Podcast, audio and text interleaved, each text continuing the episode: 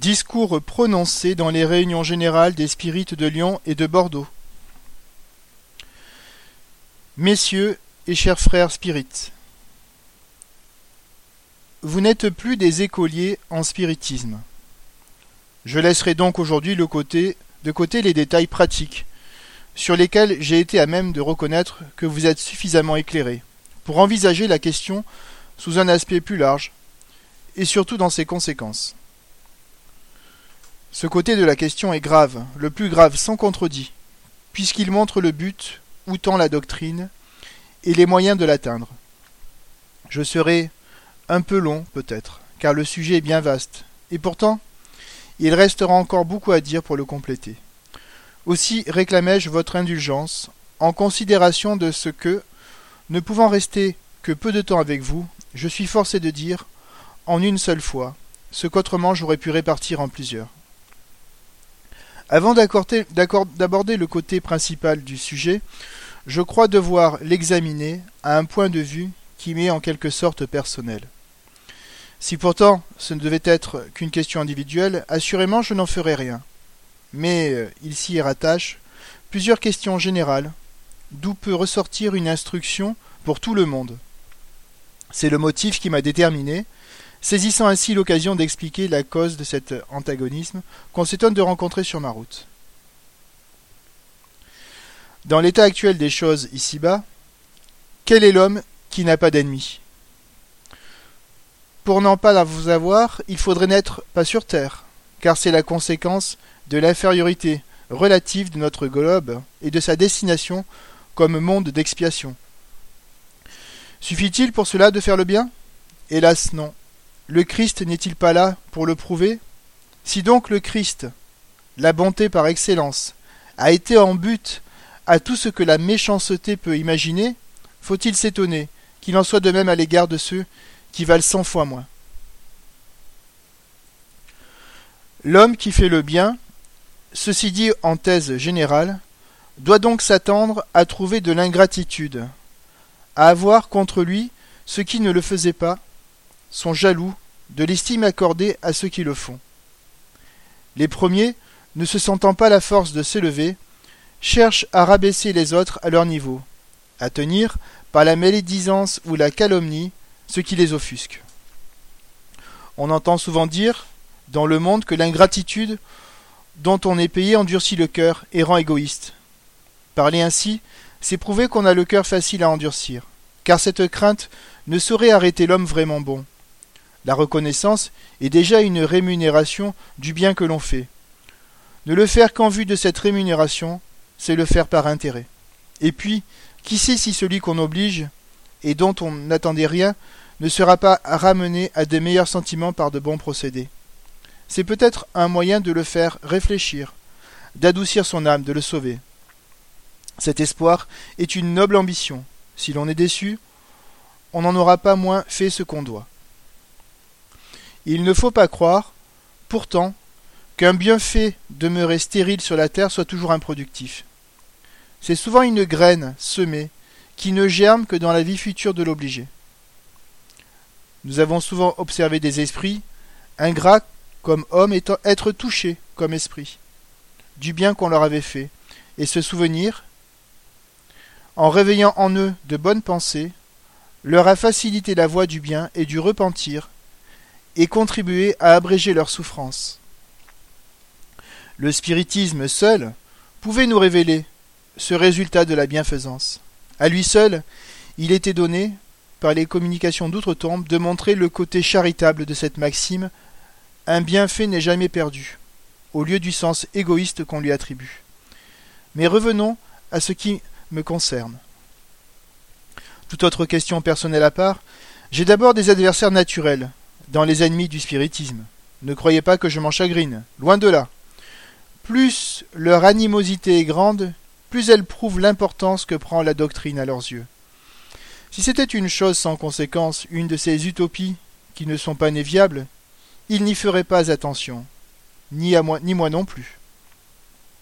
Ne voyez pas des écrits bien autrement hostiles que les miens aux idées reçues, où les expressions ne sont pas plus ménagées que la hardiesse des pensées, et dont cependant ils ne disent pas un mot.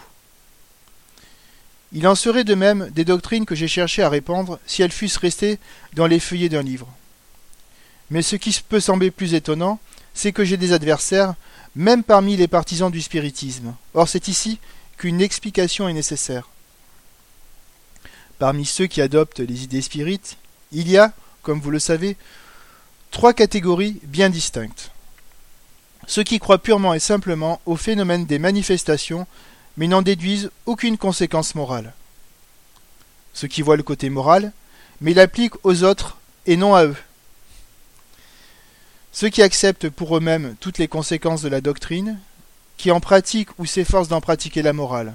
Ceux-là, vous le savez aussi, ce sont les vrais spirites, les spirites chrétiens. Cette distinction est importante, parce qu'elle explique bien des anomalies apparentes. Sans cela, il serait difficile de se rendre compte de la conduite de certaines personnes. Or, que dit cette morale? Aimez-vous les uns les autres, pardonnez à vos ennemis, rendre le bien pour le mal, n'ayez ni haine, ni rancune, ni animosité, ni envie, ni, jalousie. Soyez sévères pour vous-même et indulgents pour les autres.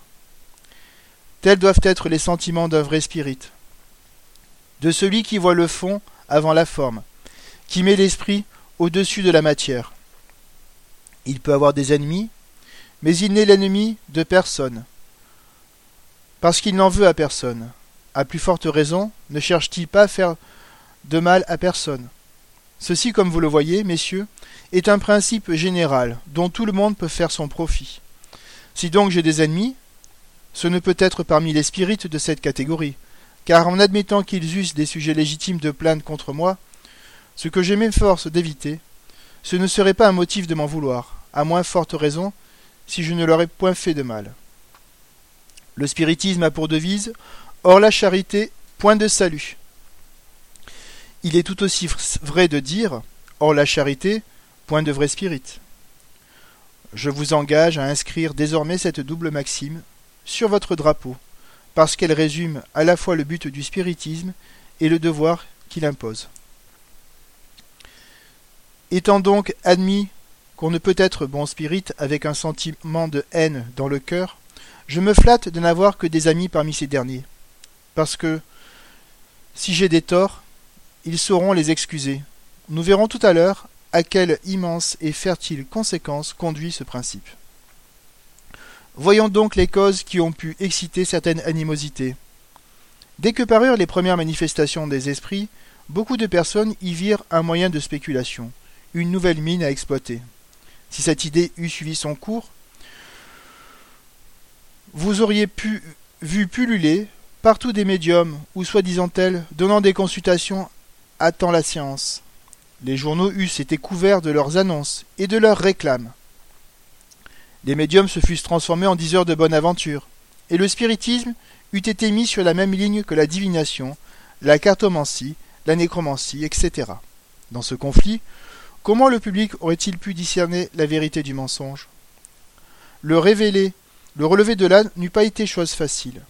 Il fallait empêcher qu'il ne prît cette voie funeste.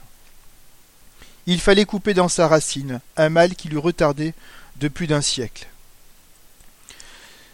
C'est ce que je me suis efforcé de faire en montrant, dès le principe, le côté grave et sublime de cette science nouvelle, en la faisant sortir de la voie purement expérimentale, pour la faire entrer dans celle de la philosophie et de la morale en montrant enfin ce qu'il y a de profanation à exploiter les âmes des morts, alors qu'on entoure leurs cendres de respect. Par là, et en signalant les inévitables abus qui résulteraient d'un pareil état de choses, j'ai contribué, et je m'en glorifie, à discréditer l'exploitation du spiritisme, et par cela même amener le public à le considérer comme une chose sérieuse et sainte. Je crois avoir rendu quelque service à la cause, mais n'eussé-je fait que cela, que je m'en féliciterais. Grâce à Dieu, mes efforts ont été couronnés de succès, non seulement en France, mais à l'étranger. Et je puis dire que les médiums de profession sont aujourd'hui de rares exceptions en Europe. Partout où mes ouvrages ont pénétré et servent de guide, le spiritisme est envisagé sous son véritable point de vue, c'est-à-dire sous le point de vue exclusivement moral.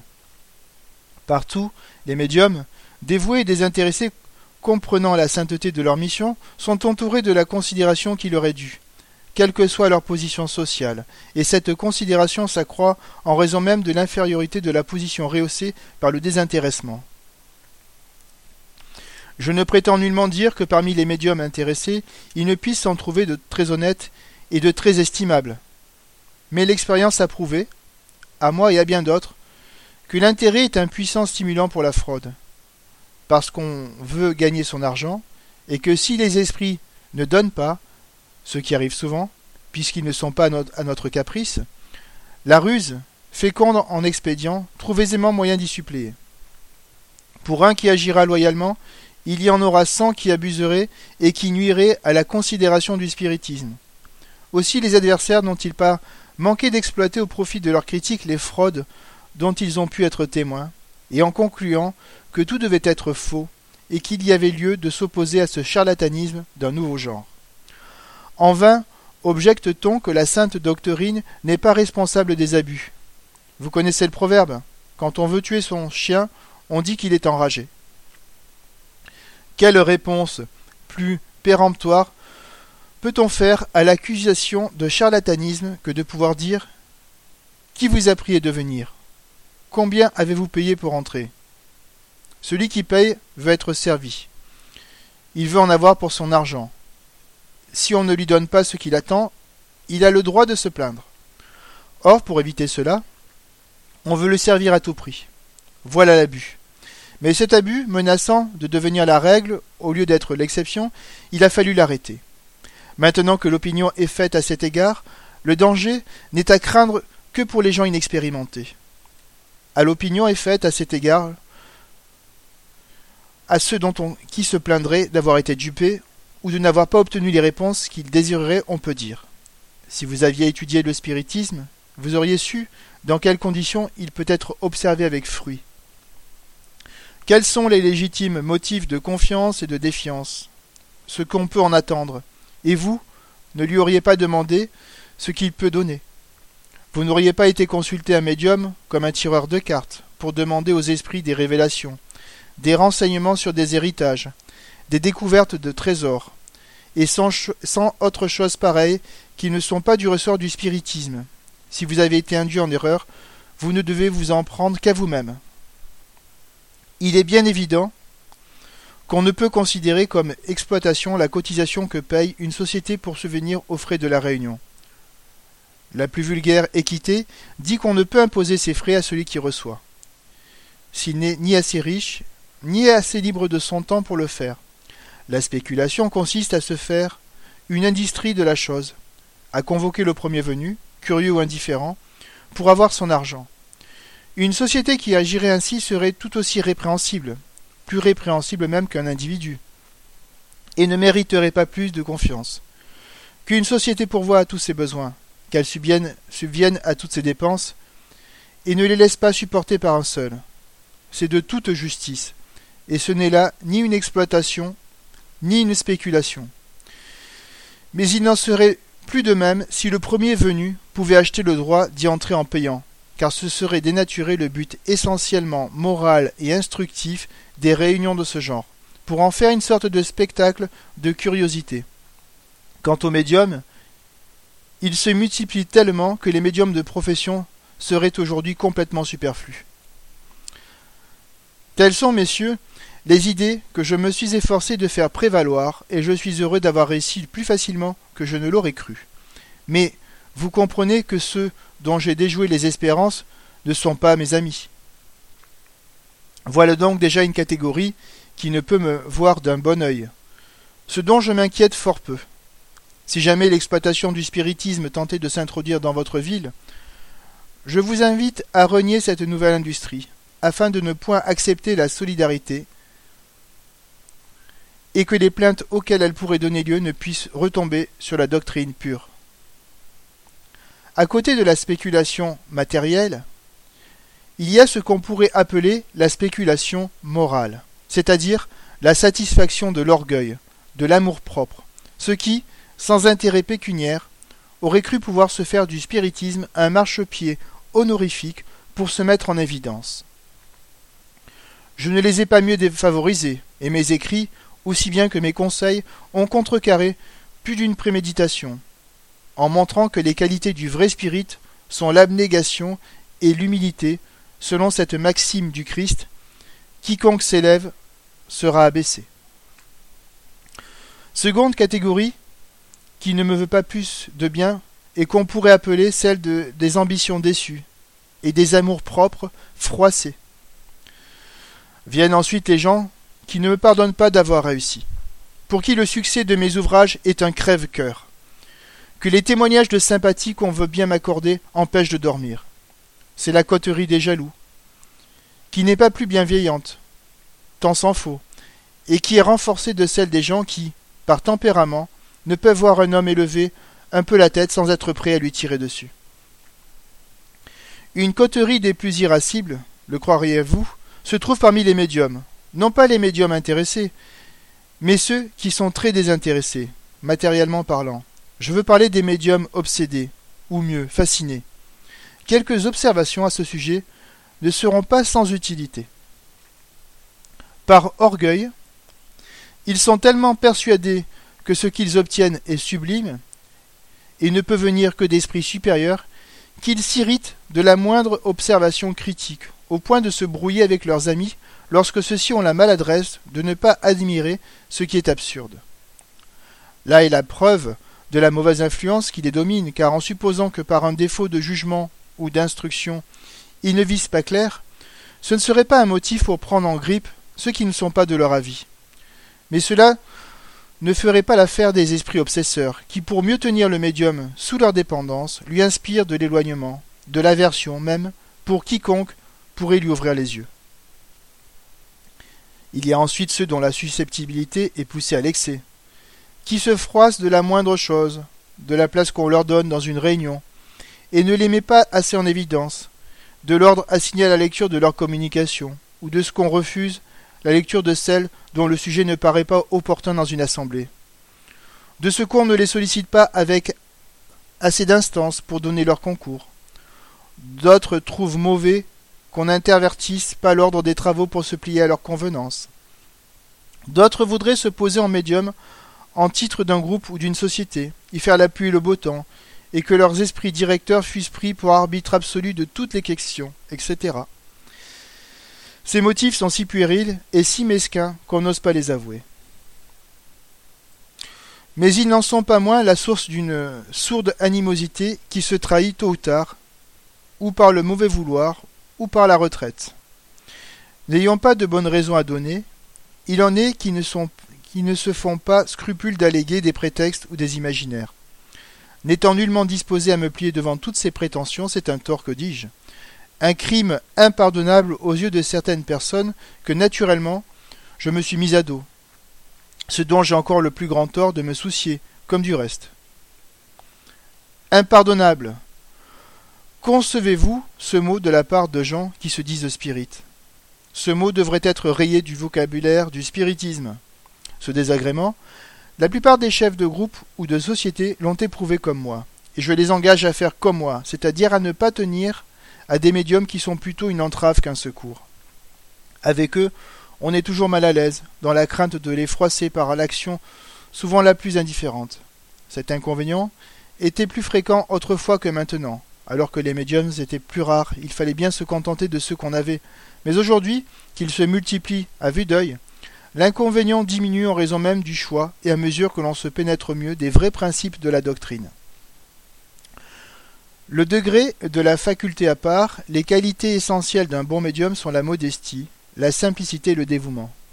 Il doit donner son concours en vue de se rendre utile, et non pour satisfaire sa vanité. Il ne doit jamais prendre fait et cause les communications qu'il reçoit. Autrement, il ferait croire qu'il y met du sien et qu'il y a un intérêt à les défendre. Il doit accepter la critique, la solliciter même, et se soumettre à la vie de la majorité sans arrière-pensée. Si ce qu'il écrit est faux, mauvais, détestable, ou doit pouvoir le lui dire sans crainte de le blesser, parce qu'il n'y est pour rien. Voilà les médiums vraiment utiles dans une réunion avec lesquels on n'aura jamais de désagrément, parce qu'ils comprennent la doctrine, les autres ne la comprennent pas ou ne veulent pas la comprendre. ce sont ceux aussi qui finissent par obtenir les meilleures communications, parce qu'ils ne se laissent point dominer par des esprits orgueilleux. Les esprits trompeurs les redoutent, parce qu'ils savent ne pouvoir les abuser. Et puis vient la catégorie, des gens qui ne sont jamais contents. Les uns trouvent que je vais trop vite, d'autres trop lentement. C'est vraiment la fable du meunier, son fils et l'âne. Les premiers me reprochant d'avoir formulé des principes prématurés, de me poser en chef d'école philosophique. Est-ce que, toute idée spirit à part, je n'ai pas le droit de créer, comme tant d'autres, une philosophie à ma guise, fût-elle absurde? Si mes principes sont faux, que n'en mettent-ils d'autres à la place, et les font-ils prévaloir? Il paraît qu'en général, on ne les trouve pas trop déraisonnables, puisqu'ils rencontrent un si grand nombre d'adhérents. Mais ne serait-ce pas cela même qui excite la mauvaise humeur de certaines gens?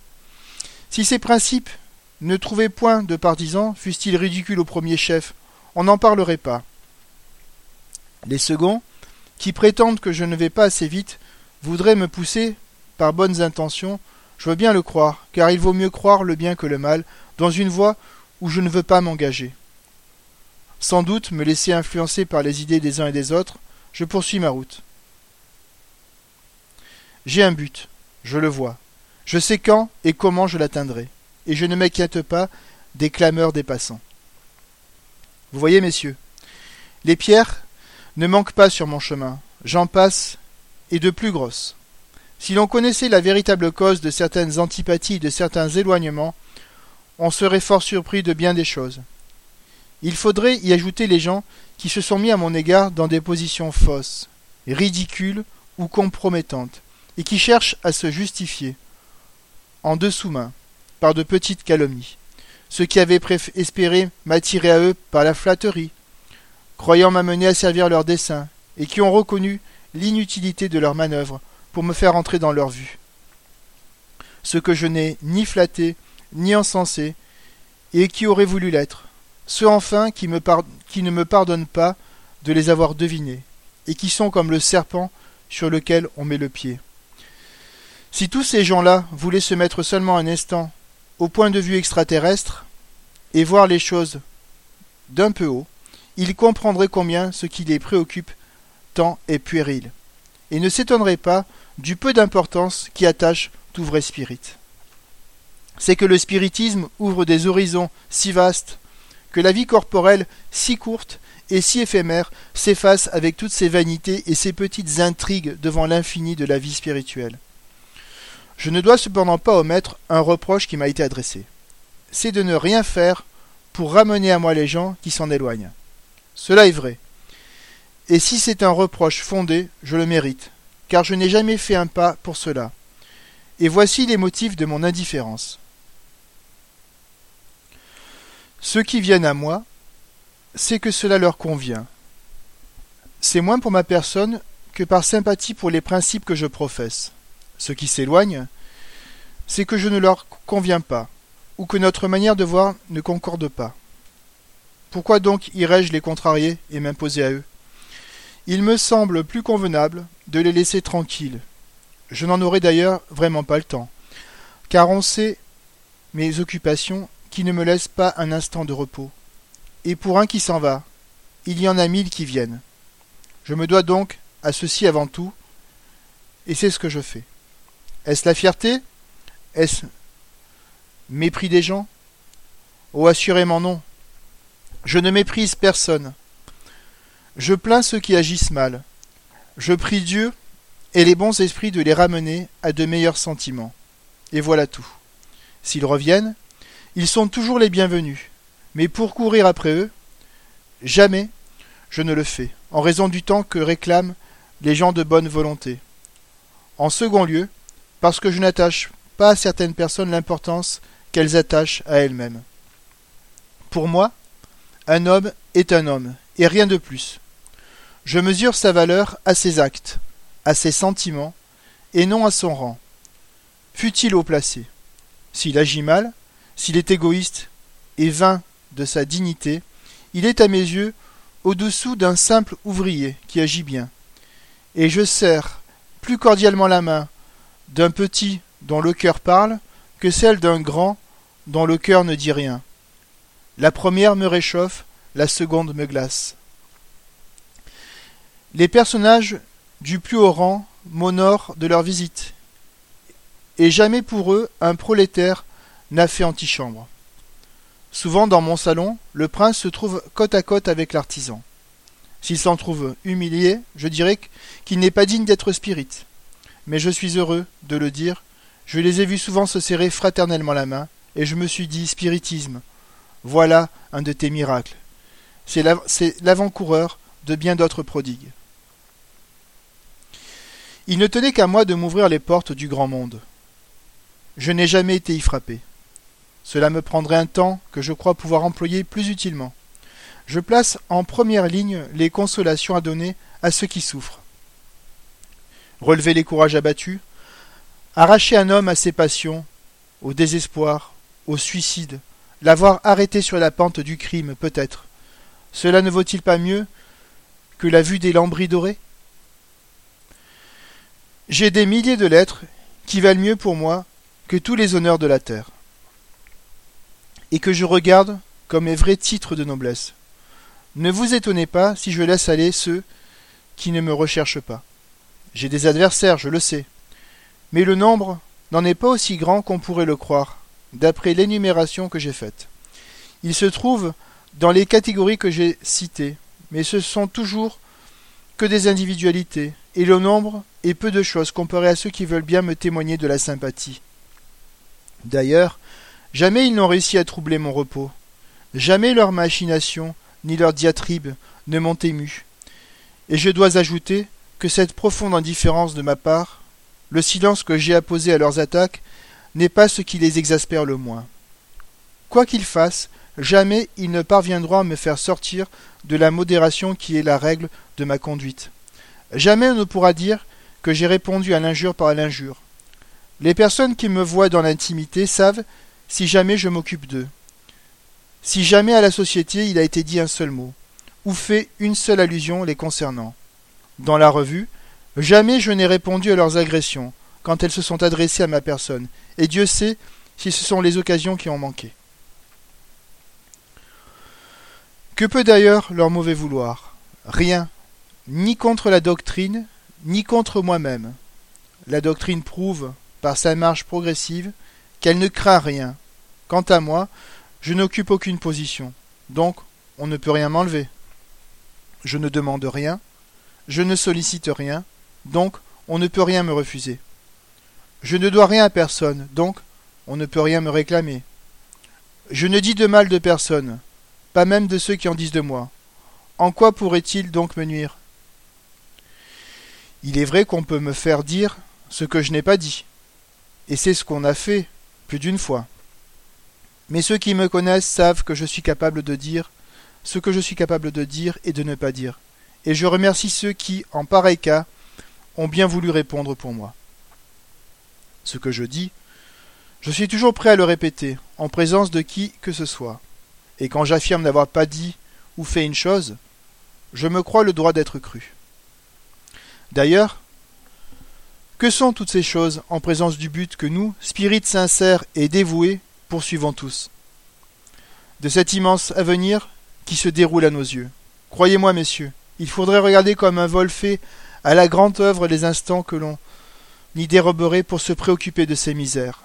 Pour ma part, je remercie Dieu pour prix de quelques tribulations passagères de m'avoir donné déjà ici-bas tant de compensations morales et la joie d'assister au triomphe de la doctrine.